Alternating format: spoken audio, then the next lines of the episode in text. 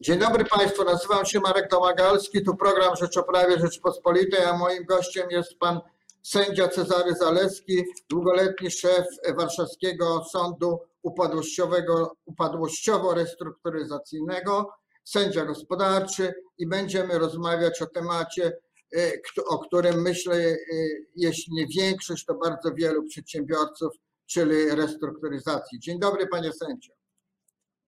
Dzień dobry panie redaktorze, dzień dobry państwu. Panie sędzio, mniej więcej wiemy, na czym e, polega postępowanie upadłościowe, o którym później powiemy kilka zdań, ale, ale mniejsza zapewne jest wiedza o postępowaniu, które teraz będzie częściej zapewne stosowane, o sądowej restrukturyzacji. Na czym ona polega?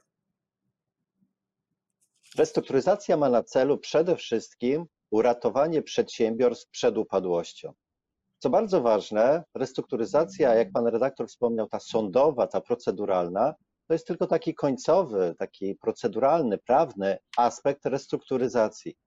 Wyróżnia się i takim z punktu widzenia przedsiębiorców e, najważniejsze powinna być jednak ta restrukturyzacja rzeczywista, ekonomiczna w przedsiębiorstwie. Regulacje prawne mają tylko ułatwić, umożliwić tą rzeczywistą restrukturyzację w każdym e, przedsiębiorstwie.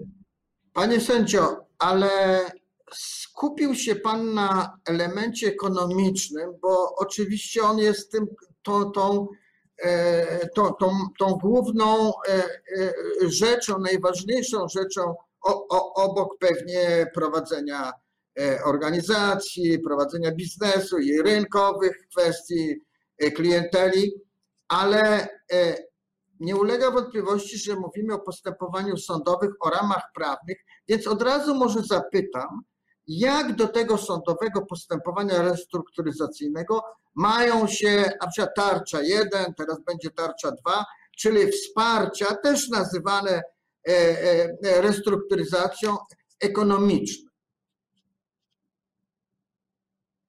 Dla mnie jest dosyć oczywistym, że z punktu widzenia przedsiębiorców jest bardzo trudno przeprowadzić restrukturyzację samodzielnie. Czy mówimy o nowych regulacjach związanych z e, tarczą antykryzysową, czy mówimy o regulacjach prawa restrukturyzacyjnego, do wykorzystania jednych i drugich instrumentów potrzebni są specjaliści. Typową drogą restrukturyzacji sądowej, e, ta typowa droga zaczyna się od kontaktu z doradcą restrukturyzacyjnym. E, a zatem o tym przygotowaniu rzeczywistym, zarówno pod kątem ekonomicznym, jak i przygotowaniem oczywiście prawnym, czyli złożeniem właściwego wniosku do sądu restrukturyzacyjnego, ale odpowiedniego wniosku, uruchomieniem odpowiedniego postępowania restrukturyzacyjnego, bo przecież e, tu e, używamy określenia ogólnego, a mamy tak naprawdę do czynienia z czterema różnymi postępowaniami. A zatem w moim odczuciu e, przedsiębiorcy powinni korzystać z usług doradcy restrukturyzacyjnego i dopiero z jego udziałem inicjować postępowanie sądowe. Dzięki temu dopiero można wykorzystać pełnię możliwości i e, pozytywnych efektów otwartego postępowania restrukturyzacyjnego. Czyli jak rozumie Panie Sędzio, e, tarcza, e, pod którą tutaj umieścimy wszelką pomoc, jaką przedsiębiorca może dostać, ulgi od państwa, to jest ratowanie ekonomiczne w tych kategoriach. Natomiast jeśli ono nie wystarczy, to przedsiębiorca musi się udać do sądu upadłościowo-restrukturyzacyjnego i poprosić o układ. E, no, czyli redukcję, jak, jak, e, jak się nie musimy domyślać, czy to jest istota redukcji długów, istota e, postępowania restrukturyzacyjnego, nazywanego zresztą wcześniej układowym. Oczywiście zawarcie układu e, wieńczy ten pozytywny efekt e, całego postępowania restrukturyzacyjnego. Niemniej no, trzeba podkreślić, w szczególności w dynamicznie zmieniającej się rzeczywistości, e, przedsiębiorców może interesować ten okres przejściowy, ten okres stabilizacji. No i trzeba dlatego z tego punktu widzenia podkreślać zalety otwartego postępowania restrukturyzacyjnego które chronią przed prowadzeniem egzekucji wierzytelności zawartych z układem. Otwarte postępowania restrukturyzacyjne chronią przed wypowiedzeniem wielu umów. A zatem to są instrumenty, które można wykorzystać już teraz, na bieżąco, poprawiając czy przeciwdziałając pogorszeniu się sytuacji w przedsiębiorstwie. Docelowo na tym końcu tej całej drogi jest oczywiście zawarty układ, czyli tak naprawdę ugoda, porozumienie, tyle że ze wszystkimi wierzycielami. I wówczas mówimy, zarówno możemy rozważać redukcję zobowiązań, możemy rozważa, rozważać odroczenie płatności, rozłożenie na raty, możemy rozważać konwersję wierzytelności na udziały czy akcje. A zatem te możliwości e, restrukturyzacji zobowiązań są bardzo różnorodne, ale w pierwszej kolejności trzeba pamiętać, że jest ten wcześniejszy etap, ten etap ochronny i myślę, że przedsiębiorców e, te zalety postępowania restrukturyzacyjnego w chwili obecnej, na dzisiaj, na teraz przede wszystkim powinny interesować. Jak długo, panie sędzio, może trwać e, e, to, te, to postępowanie i, i ten parasol nad przedsiębiorcami, o którym mówimy? I od razu dopytam, ilu wierzycieli musi się zgodzić na układ, na redukcję?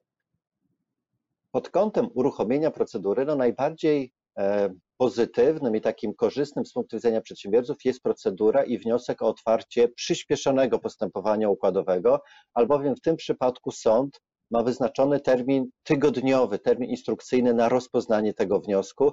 W praktyce te terminy są zwykle przekraczane, ale mimo to te wnioski są stosunkowo szybko rozpoznawane i już wówczas ta ochrona się pojawia z punktu widzenia e, E, po tygodniu, mówmy nawet, jeżeli to już w praktyce, w szczególności w obecnej sytuacji, trudnej sytuacji e, sądów wpadłościowych czy sądów restrukturyzacyjnych, pewnie ten termin byłby e, trochę dłuższy. W przypadku otwarcia postępowania sanacyjnego, kiedy tam ochrona przed wierzycielami jest jeszcze bardziej zaawansowana, jeszcze dalej idąca, no to to rozpoznanie wniosku otwarcia postępowania sanacyjnego, przynajmniej zgodnie z przepisem ustawy, wówczas mówimy o terminie nawet sześciotygodniowym. E, pan redaktor zapytał, jaka część wierzycieli ma się zgodzić. No, ta, ta większość, przede wszystkim musi się zgodzić większość wierzycieli, większość osobowa. E, jednakże to musi być specyficzna większość osobowa, albowiem to muszą być najwięksi wierzyciele, wierzyciele, którzy posiadają największe wierzytelności, albowiem w tym przypadku wymagana jest już większość e, kwalifikowana, czyli dwie trzecie ogółu wierzytelności uprawnionych do głosowania. E, no, co bardzo ważne przy zawieraniu takich układów, właśnie przez to, że to jest zgoda tak naprawdę ogółu wierzycieli, bardzo konieczne jest uruchomienie tych zdolności mediacyjnych, ugodowych, po prostu wyjście do wierzycieli, rozmawianie z nimi i pokazywanie im, że ten układ to jest dla nich lepsza alternatywa niż nieuchronna upadłość i niewypłacalność danego dłużnika. Wspomniał Pan, Panie Sędzio, o dwóch postępowaniach upadłościowych, a wiemy, że są cztery. E, czy czy jakie kryteria decydują o wyborze ścieżki i jaka jest rola przedsiębiorcy w tym wyborze e, i jaką władzę ma pozostawioną przedsiębiorca, bo pewnie na tym mu zależy w trakcie postępowań restrukturyzacyjnych. Tak, mamy cztery postępowania restrukturyzacyjne. E, z tego najpopularniejsze są dwa i dlatego z uwagi na te ramy czasowe bym chciał jedynie wspomnieć właśnie o tych dwóch postępowaniach restrukturyzacyjnych. One się e, mocno różnią e, od siebie, a dzięki temu są dedykowane dla dłużników w różnych sytuacjach. Pierwsze to jest przyspieszone postępowanie układowe. Z założenia jest to postępowanie dla przedsiębiorstw, którym nie grozi egzekucja, w szczególności egzekucja wierzytelności pozaukładowych, czyli są w troszkę lepszej sytuacji wówczas z punktu widzenia przedsiębiorcy to jest postępowanie o tyle dobre, że dłużnik zachowuje zarząd własny nad swoim przedsiębiorstwem. A zatem przedsiębiorca dalej prowadzi swój biznes, dalej e, może kierować i zawierać kontrakty, je realizować, czyli to, co robił dotychczas, a jedynie ma określony oczywiście nadzór, pewnego rodzaju ograniczenia, ale to tylko w pewnym zakresie. Zupełnie innym postępowaniem jest postępowanie sanacyjne. Ono daje bardzo daleko, taką zupełną, całkowitą ochronę przed mm, egzekucją prowadzoną przez wierzycieli, ale niestety w tym przypadku należy się liczyć z tym, że dłużnik jest pozbawiany zarządu własnego i wchodzi zarządca. Wydaje się, że w obecnej sytuacji e, to, to pierwsze, to, to przyspieszone postępowanie układowe jest tym postępowaniem, które w pierwszej kolejności powinno być rozważane przez e, wszystkich przedsiębiorców. Ono naprawdę ma wiele, wiele zalet.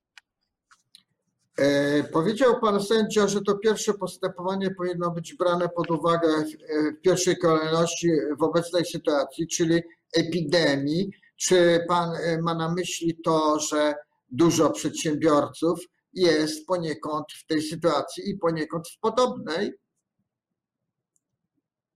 Tak, po pierwsze jest to postępowanie dla przedsiębiorstw na początkowym etapie problemów. No, problemy z płatnościami zaczynały się teraz, czy zaczęły się od momentu wprowadzenia określonych obostrzeń, a zatem mówimy o kilku, co najwyżej kilku tygodniach. Z punktu widzenia postępowań restrukturyzacyjnych jest to początek problemów w przedsiębiorstwie, a właśnie dla takiej sytuacji mm, przewidziane jest to przyspieszone postępowanie e, układowe. Oczywiście mm, to, to postępowanie jest też bardzo elastyczne, ta możliwość składania propozycji układowych, zmiany tych propozycji, kiedy sytuacja poprawi za kolejne tygodnie, e, szybkość e, tego postępowania, ten zarząd własny, o którym wspomniałem,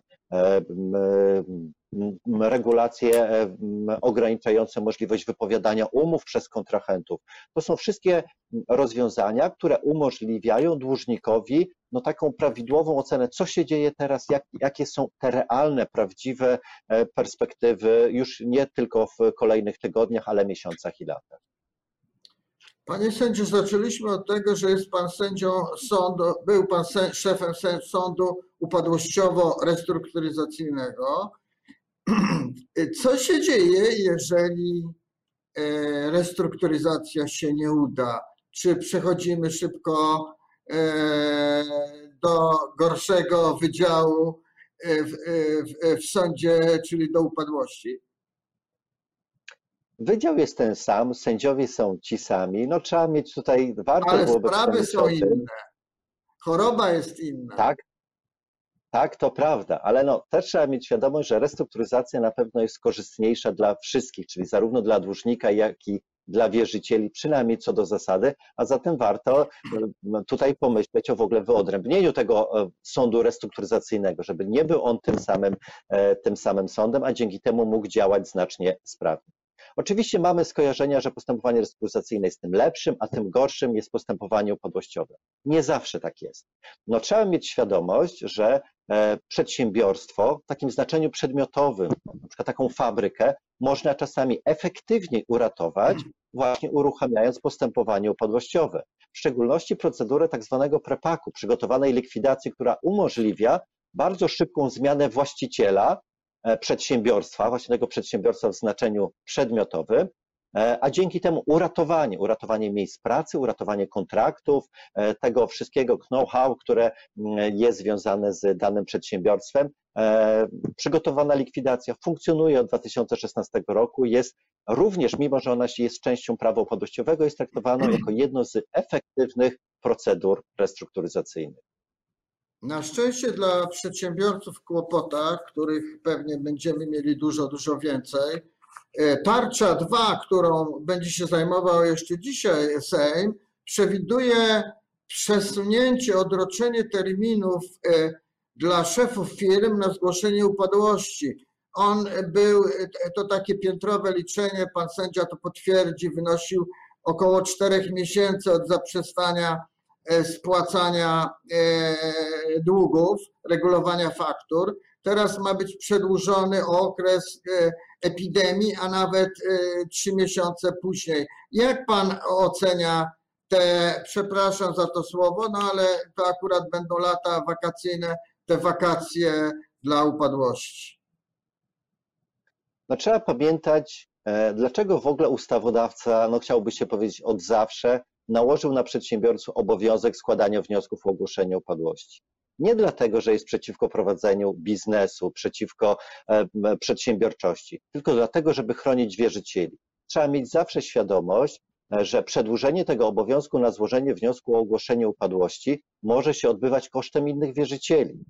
E, no, gdyby za przedłużeniem okresu e, na złożenie wniosku o ogłoszenie upadłości e, szedł obowiązek na przykład zainicjowania któregoś z postępowań restrukturyzacyjnych, a zatem wdrożenia mimo wszystko w większym czy mniejszym zakresie nadzoru organów postępowania restrukturyzacyjnego, to bym no, cudzysłowie spał spokojniej, bo wówczas byłby ochrony, chroniony również ten interes innych przedsiębiorców. Tutaj to jest bardzo trudne. To w postępowaniach restrukturyzacyjnych doskonale to widać, jak trudno jest wyważyć interes jednych przedsiębiorców i drugich, interes dłużnika i wierzycieli. Trzeba mieć zawsze świadomość, że dając pewnego rodzaju bonusy jednym przedsiębiorcom, czynimy to kosztem drugich przedsiębiorców. Jeżeli dajemy, zdejmujemy obowiązek złożenia wniosku, czy przesuwamy, rozciągamy w czasie obowiązek złożenia wniosku o ogłoszeniu upadłości, e, to może się to niestety odbywać kosztem e, innych wierzycieli. Rozumiem tą chęć ratowania przedsiębiorstw, tą chęć inicjowania samych postępowań upadłościowych e, nie jest samą wartością samą w sobie, to to ratowanie przedsiębiorstw w znaczeniu przedmiotowym jest bardzo istotne, ale ono powinno e, dziać się w sposób wyważony, ze świadomością, że nie wszyscy przedsiębiorcy będą wykorzystywać ten dany okres, ten dany czas po to tylko, by ratować przedsiębiorstwo, a wielokrotnie po to tylko, by e, wyprowadzać majątek kosztem wierzycieli. Panie sędzio, czy sądy upadłościowe i może szerzej gospodarcze, ale dzisiaj mówimy o upadłościach i o restrukturyzacji E, będą w stanie w Pana ocenie przerobić, e, jeśli tak powiem, e, no, nieuchronne zapewne postępowania restrukturyzacyjne. Tym bardziej, że teraz, jeśli w ogóle pracują, to pracują na półwiska i już mają dodatkowe zaległości. Sądy upadłościowe i restrukturyzacyjne od momentu upowszechnienia się upadłości konsumenckiej są w tragicznej sytuacji. E, dołożenie do tego jeszcze upadłości przedsiębiorstw, restrukturyzacji przedsiębiorstw, dodatkowej e, zwiększonej liczby, to już będzie niemal gwóźdź do trumny. Naprawdę ta sytuacja tych wydziałów jest bardzo trudna. Tu w szczególności to, są postulaty praktyków już od wielu lat, już od momentu wprowadzenia ustawy. To wydzielenie wydziałów, które by zajmowały się na przykład w, obecnym, e, w obecnej sytuacji wyłącznie postępowaniami restrukturyzacyjnymi przedsiębiorstw, by bez wątpienia było korzystne dla przedsiębiorców chcących się restrukturyzować. Upadłości przedsiębiorców również oddzielone od upadłości konsumenckich miałyby szansę na sprawniejsze prowadzenie. Ale również nie można zapominać o samych również konsumentach przedsiębiorcy żyją z tego, na ile konsumenci mają możliwości mm, płatnicze i na ile nie są wykluczeni finansowo. A zatem to jest bez wątpienia trudny okres przed e, sądami upadłościowymi i restrukturyzacyjnymi, które już w dotychczasowej sytuacji są w bardzo trudnej, e, właśnie ta ich sytuacja jest bardzo trudna, a ta przyszłość e, jawi się w, dodatkowo w ciemnych barwach. Dziękuję panie sędzio. Niech to będzie ostrzeżenie i to ostrzeżenie pana sędziego może nakłoni do e, zaproponowania tarczy numer 3 dla usprawnienia czy dla wzmocnienia sądów restrukturyzacyjnych i szerzej sądów gospodarczych. Dziękuję Państwu. Moim gościem był Pan sędzia Cezary Zaleski, sędzia e, gospodarczy i wieloletni szef Warszawskiego Sądu Restrukturyzacyjnego. Dziękuję bardzo.